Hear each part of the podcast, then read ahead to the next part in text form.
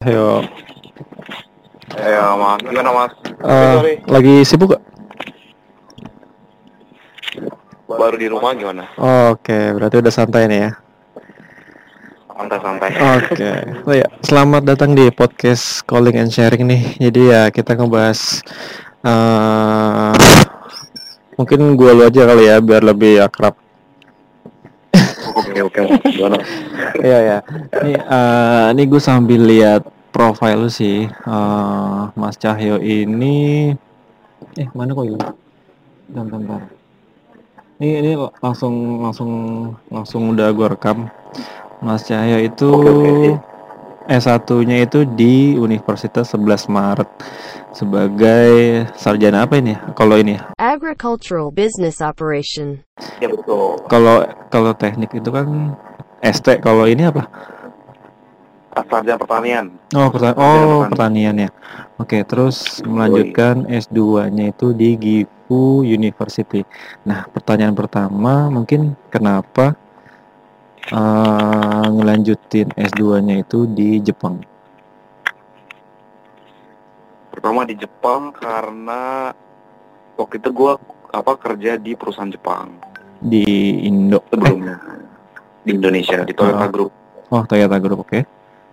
Terus Uh, jadi gua apa namanya tertarik itu sama budayanya Jepang dari Hmm. mulai kerjanya mereka yang jujur, Hmm.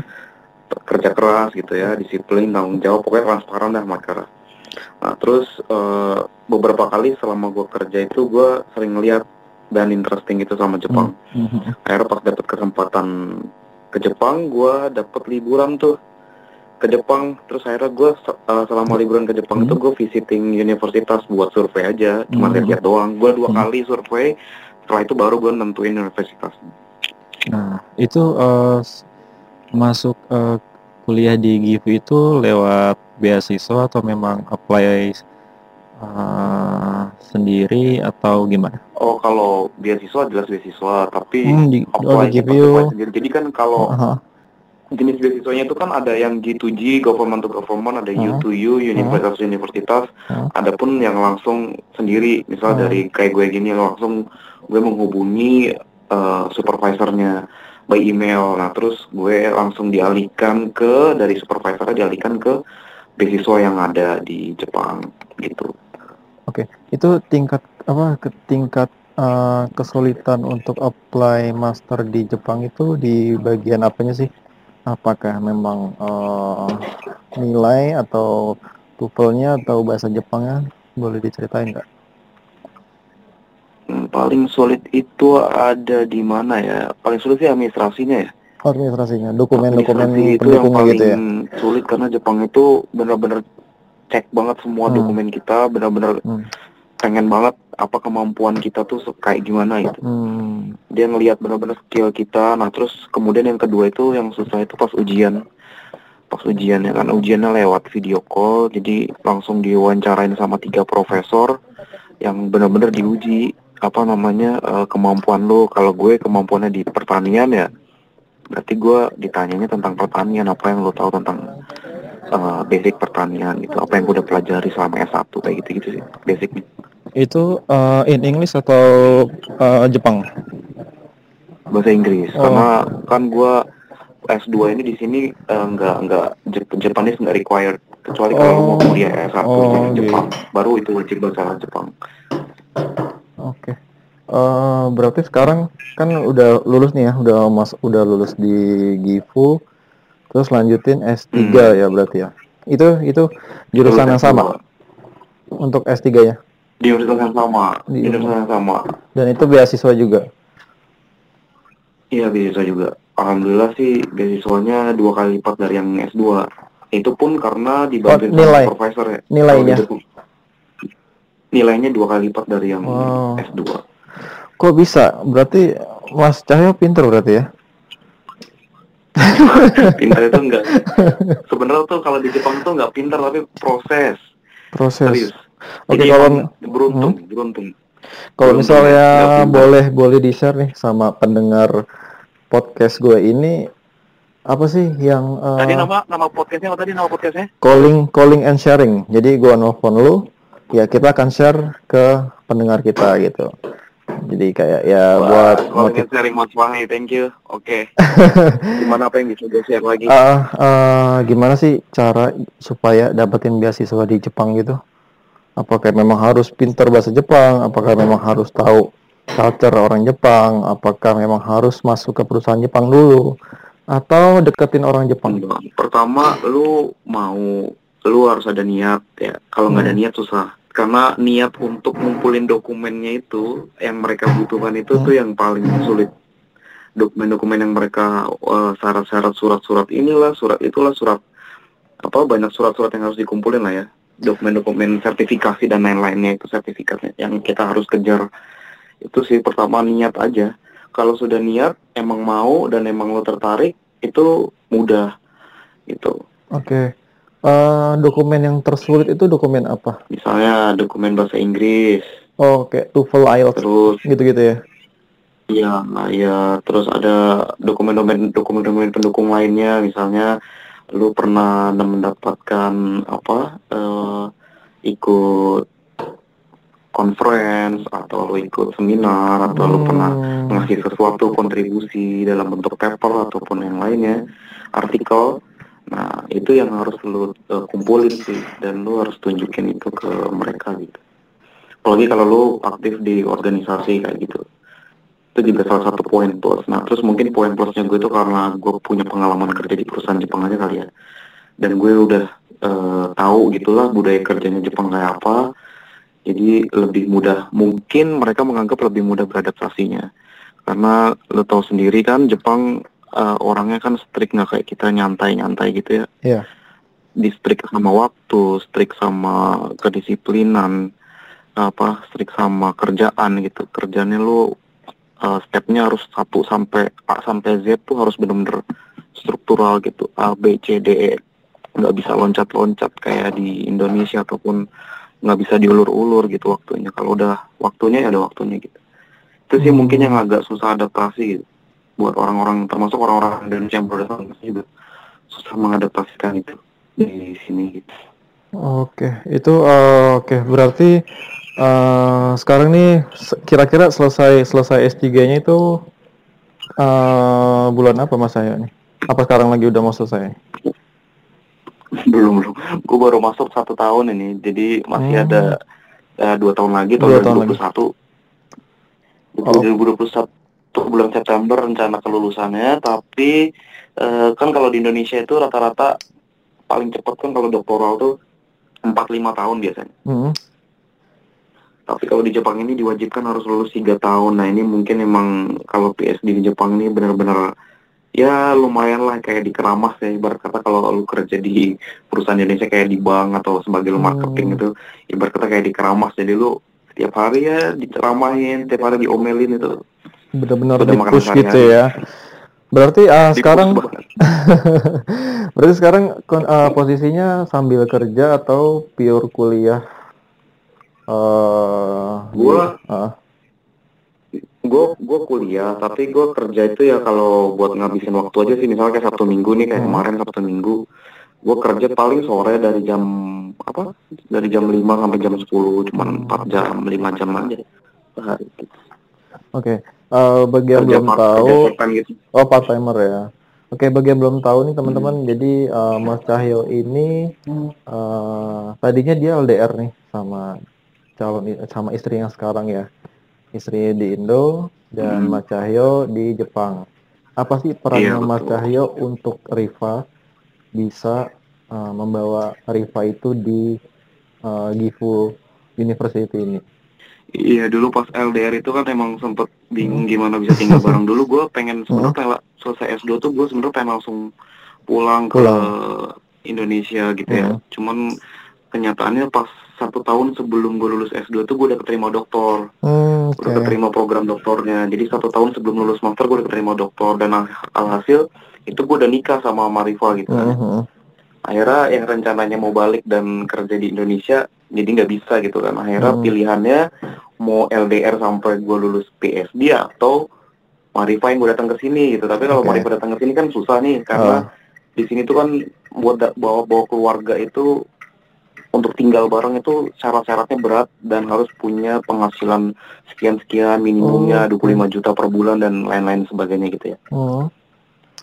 Uh, terus habis itu hmm, akhirnya ya gue cuman bisa kasih apa kasih option hmm, dua kalau nggak LDR tetap LDR gue pulang pergi beberapa kali setahun ke Indonesia ataupun Marifa yang datang ke sini buat Hmm. kuliah gitu ternyata memang Marifanya juga uh, niat dan minat dan Hmm. sangat apa bersungguh-sungguh gitu belajar ya Iya. peran gue cuman ngebantu sih di sini peran gue cuman ngebantuin cari supervisor karena yang Hmm. paling penting itu sebenarnya supervisor. Ketika lu udah punya supervisor dan lu bisa supervisor lu udah bisa take care studentnya itu udah udah udah tenang gitu. Nah, supervisor itu gua- do, eh, eh, dosen atau dosen ya dosen. Oh dosennya disebut dosen dosen pembimbing oh Iya kalau di sini sistemnya kan kayak mm, kuliah tuh kayak kerja juga harus ada supervisor yang ngebimbingnya kan. Hmm. Jadi satu mahasiswa harus ada satu supervisor,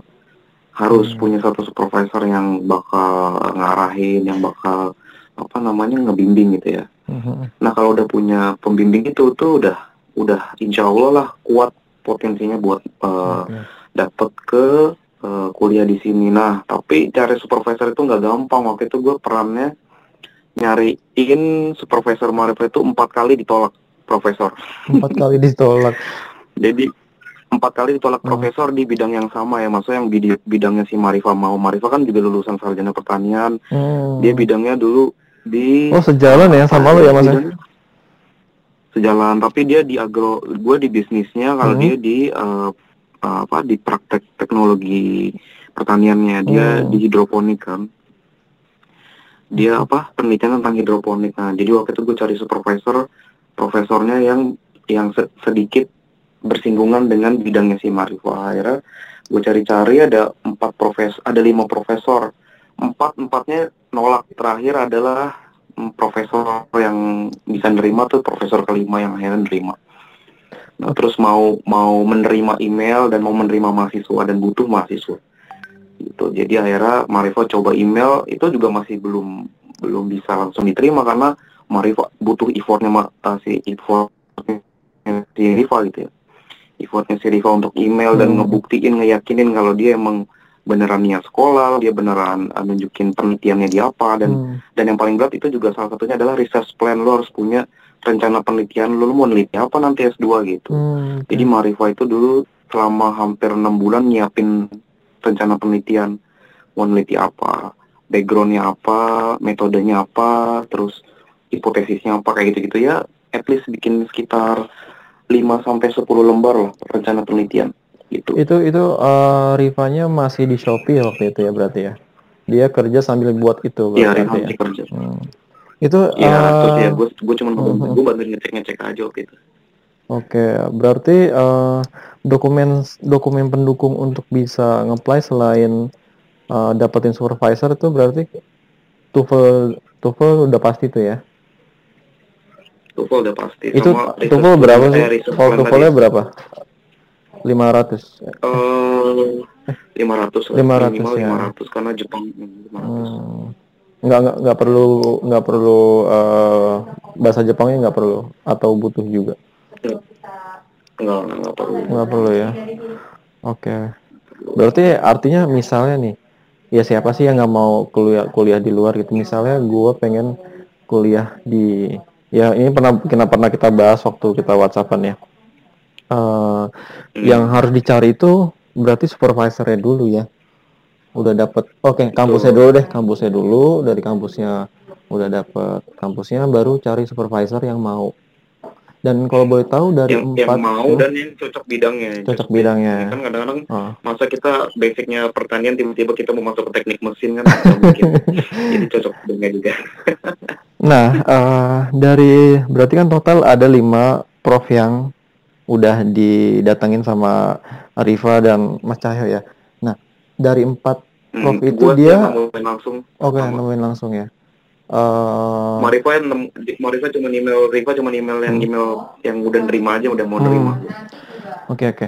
Itu apa sih yang alasan Prof nolak Riva itu? Apakah memang salah satu aja kenapa Riva ditolak oleh empat profesor itu, supervisor itu. Sebenarnya sebenarnya saat gue ngajuin ngajuin ke profesor itu gue belum ngasu belum ngajuin CV-nya Marifa belum. Mhm.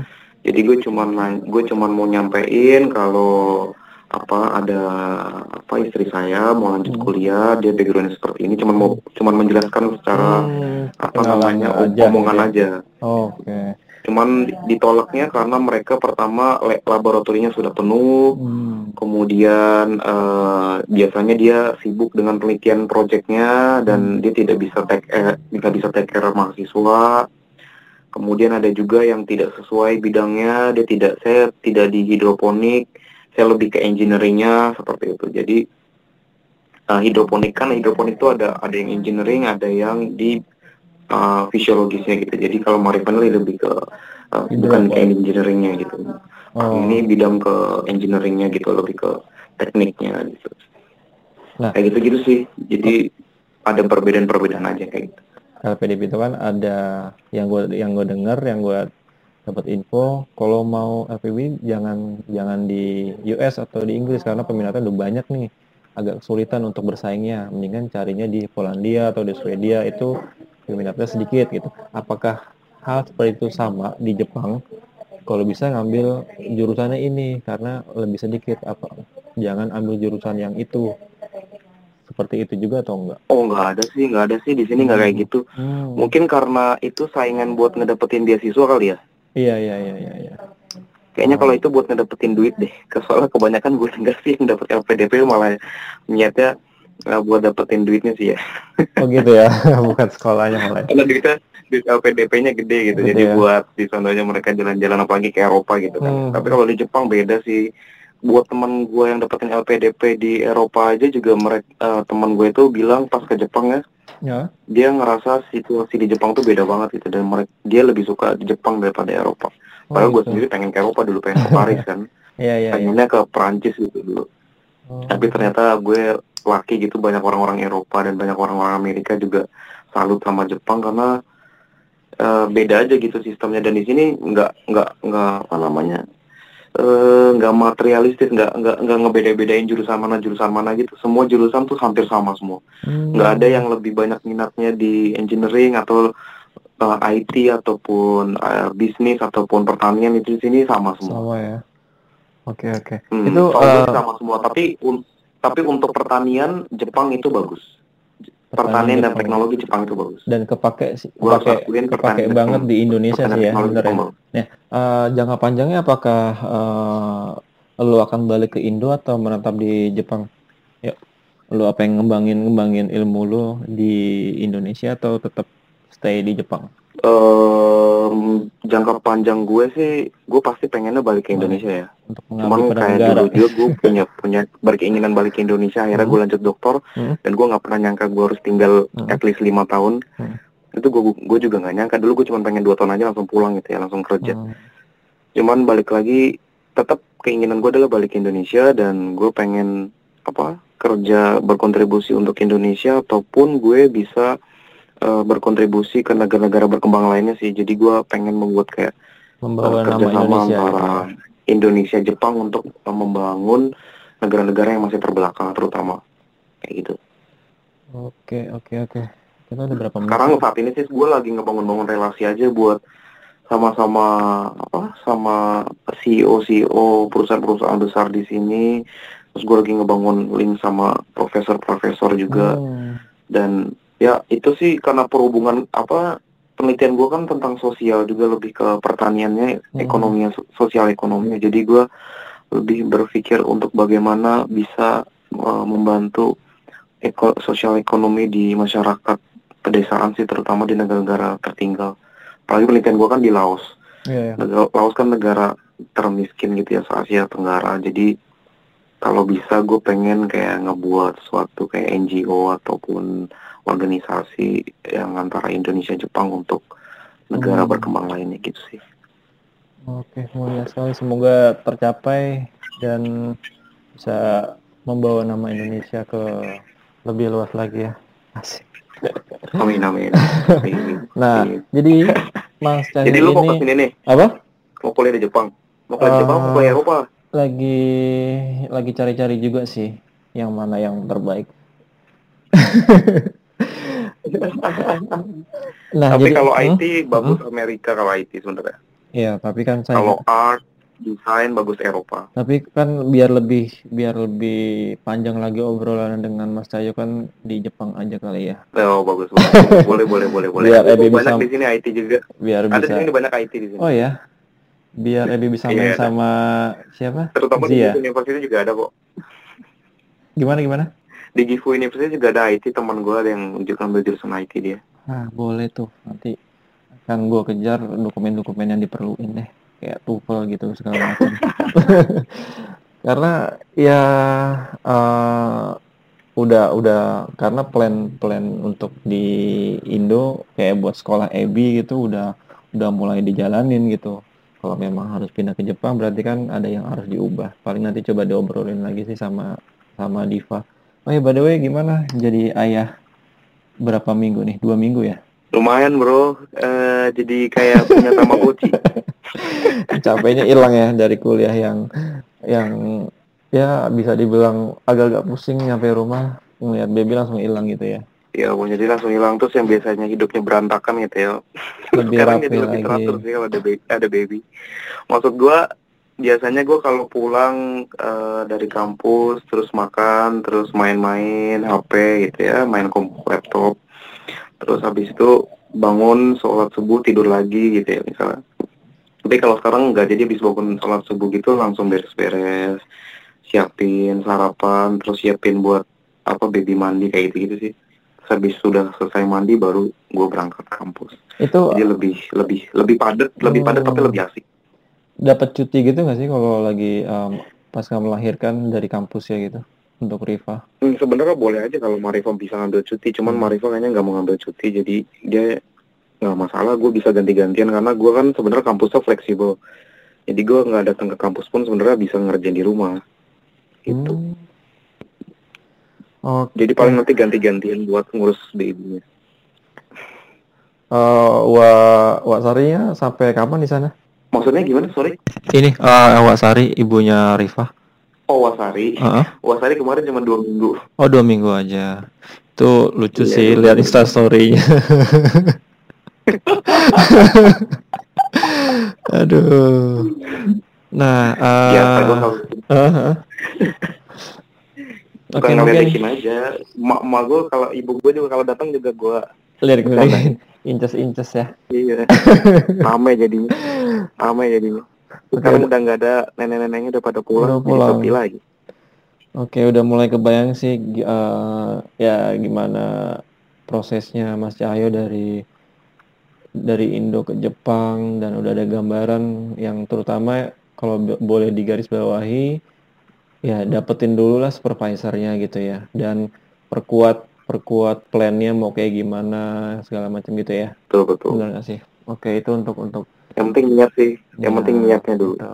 Aduh. Emang mau lanjut kuliah. Oh iya, karena dulu gue punya satu lagi alasan. Hah? Gue nggak mau lanjut kerja di perusahaan Jepang karena waktu itu di tahun 2016 ya saat itu 2016 awal PT Panasonic sama apa ya tutup perusahaan Jepang besar gitu ya 2016 terus semuanya di PHK jadi waktu itu gue kayak sempat merenung gue kerja di perusahaan Jepang mau sampai kapan pun mau sampai gue jadi direktur pun 20 tahun kemudian kalau misalnya udah di PHK ya di PHK gitu Hmm, karena itu juga bukan ya. perusahaan Indonesia gitu kan Iya, iya, iya, iya. tapi berbeda ketika gue berilmu gue tuh nggak perlu ketakutan nggak punya kerjaan gitu jadi gue bisa melakukan sesuatu yang menurut gue Hmm. bebas aja gitu Ya, ada karena gue pepatah bilang kan gitu, orang bisa berbagi orang berilmu malah uang yang Iya. akan nyamperin orang itu kan ya. Iya, iya kayak gitu. Jadi makanya gue langsung kayak niat gue harus belajar lagi gitu sih. Karena nggak cukup S1 doang gitu. Jadi makanya dulu alasan terbesar gue gitu karena ada kasus di perusahaan Jepang yang tutup itu. Gue langsung kayak merenung panjang. Gue juga dulu Januari tuh kan waktu itu pemberitahuan Panasonic tutup. Terus gue Septembernya udah keterima beasiswa terus gue Hmm. berangkat ke Jepang Oktobernya kayak gitu. Itu Sembilan beasiswa. bulan prosesnya dulu. Oh, 9 bulan lama juga ya. Itu berarti bulan beasiswa, yang didapat Mas Cahyo sama Riva itu sama ya yang didapat apa? Itu eh, Beda-beda. Oh, beda. Kalau Kalau gua kalau gua beasiswanya English program Hmm. dari Gifu University. Kalau Marifa beasiswanya lebih besar dia daripada gua yang zaman master ya. Hmm. Itu Kalau Marifa dari pemerintah Jepang dia jaso. oh gitu. Itu uh, dapat Gitu. uang kalau gitu dapat uang makan gitu nggak sih kayak LPDP gitu nggak sih? Di sini uangnya uang ya uang uang uang saku ya. Uang saku masuknya ya. Tapi nggak segede LPDP. Hmm. Cuman cukup lah Cukup buat lah ya. berhidup di Jepang. kan tergantung lifestyle kita kan kita mau gimana gimana nah itu Iya. uh, ada ada ada cerita tersendiri nggak sih bisa melahirkan di Jepang itu jadi Mas Cahyo ini dia awalnya LDR membawa istrinya ke Jepang dan kemudian hamil dan lahir di Jepang itu ada cerita keseruan tersendiri nggak sih bisa ngelahirin anak di Jepang gitu apa sih bedanya ngelahirin di Jepang sama di Indo ada perbedaan gitu yang signifikan Di Jepang itu pro normal. Jadi di sini nggak ada sensor makanya orang di sini sabar sampai nungguin normal. Pokoknya sebisa mungkin normal ya kalau orang sini. Oh, Jadi benar-benar. gue ya. sangat sama orang-orang sini. Kalau Mhm. sesar malah bayarnya lebih murah Kalau sesar lebih murah. karena mereka, hmm, karena mereka cepet kan langsung proses tindakan. Tapi di sini mereka tidak mau melakukan sesar kecuali hal-hal yang abnormal Hmm. itu. Itu Jadi Tapi keputu makanya gue sangat keputusannya bangga di itu sini karena di sini nggak dipaksa untuk eh, sesar itu. ya. sesar. Kayak di Oh. Jepang, eh kalau Indonesia kan dikit-dikit kalau malas dikit sesar aja ya. Iya iya iya betul. Terus tiap check up di sini tuh detil banget gitu, jelas gitu Hmm. waktunya. Terus mereka benar-benar nge-check up semuanya benar-benar pokoknya dicekin semua gitu. Gue nggak tahu sih karena belum punya pengalaman bayi di Indonesia, cuman pengalaman lihat teman-teman gue yang punya anak Mhm. kayaknya agak sedikit beda. Terus satu lagi biayanya di sini mahal, Oh iya. 60 juta Oh my god. buat lahirannya dong. di Indo di Indo itu sesar 60 juta. Oh. 60 juta biaya lahiran tapi digantiin sama pemerintah 55 juta. Jatuhnya murah tuh Pak. Jadi lumayan dibayarin. lumayan ya. Ya itu baik lagi rezeki anak. ya. Karena karena mereka ada program ini kan karena demografi dia apa namanya sekarang kan mereka angka kelahirannya sedikit kan. Mhm. Jadi lebih banyak orang tuanya. Demografinya dia eh, piramid kebalik. Jadi Hmm. lancip ke bawah. Jadi yang tua lebih banyak, yang mudanya sedikit, yang anak-anak kecil sedikit. Jadi mereka lagi krisis eh, penduduk dan kemungkinan kemungkinan kalau misalnya sampai dalam waktu 50 tahun ke depan bisa jadi penduduk Habis. Jepang habis gitu ya. Berapa ratus, mungkin 100 lebih tahun ke depan itu mungkin penduduk Jepang nggak ada kalau nggak bisa dikontrol. Makanya sekarang pemerintah Jepang lagi ngebikin program buat siapa pun yang melahirkan di Jepang akan dibayarkan sebesar 55 juta ya. Jadi tergant- itu standar gitu ya standarnya. Cuman untuk gue biasanya untuk orang-orang Indonesia di sini yang udah lahiran biasanya bisa 60 juta. Itu kalau Di- dirupiahin 60 juta dibayarin sama pemerintah 55 juta berarti 55 juta aja ya. Bener gak? 5 juta aja gitu. Oke. Uh, Tapi-. Ka- tergantung case-nya sih kalau yang teman-teman orang Indonesia ini mungkin karena kemarin ada uh, diinduksi terus ada nunggu di rumah sakit berapa hari cuman ada case beberapa orang teman gue orang asing orang uh, Iran orang Mesir dia Hmm. malah bisa saving money 5 jutaan gitu jadi cuma Wow. bayar 50 juta itu jadi tergantung case-nya Case-nya ya. gitu. tapi Ah. kebanyakan orang Indonesia 60 juta bayarnya Tadi lu atau men- gue yang ini belum belum ketahuan jadi gue nih ke rumah sakit belum ada bayar uang sama sekali nih. Oh. Luar biasa udah lahiran udah check up segala macam belum bayaran nanti tahunya tanggal 24 Ya. 24. apakah akan bayar 5 jutanya apakah bakal saving 5 jutanya Tadi lu mention eh, kalau sesar di Jepang itu lebih lebih murah gitu ya. Nah, benar ya? iya Jadi gua gua kejar nih Tapi- gimana gua kejar gimana caranya gua bisa tinggal di Jepang, terus gua eh, program lagi sama Diva hamil di sana, lahir di sana itu lebih murah berarti kan? Karena di Indonesia itu karena anak pertamanya sesar, terus eh, anak keduanya harus sesar juga kan? Dan sesar di Indo tuh ya segitu nilainya. Harus sesar karena nggak mungkin normal Iya. impossible buat uh, buat ngedennya itu agak Mm-mm. susah Yang ada ntar keluar. kebanyakan orang-orang Jepang kemarin dia ketemu juga gitu Hmm. anak keduanya sesar karena anak pertamanya sesar Ya, ya, ya. Itu eh, kenapa ya orang Jepang itu dia eh, Enggak, em- emang dia nggak mau punya anak atau gimana sih sampai krisis penduduk gitu? Hmm, kalau kata dosen gua yang di profesor gua bilang Hmm?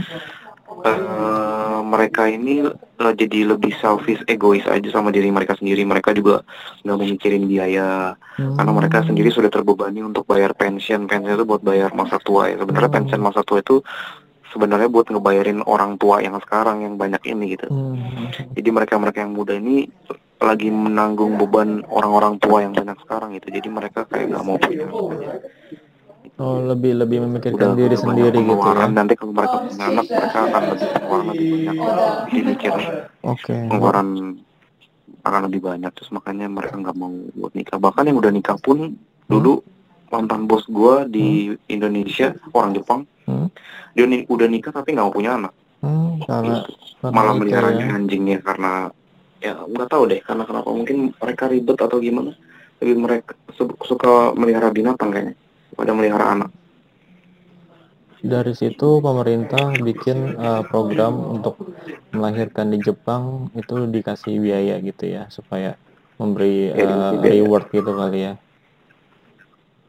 Plus nanti per bulannya bayinya dapat tunjangan sekitar 2 juta per bulan, Hmm, 2 jutaan. 2 juta rupiah per bulan. Sampai sampai usia berapa tahun gitu ya? 3 atau 5 tahun itu. Jadi Hmm. dapat 2 juta terus setiap setiap bulan. Lumayan banget buat mereka Iya, itu menunjang buat apa?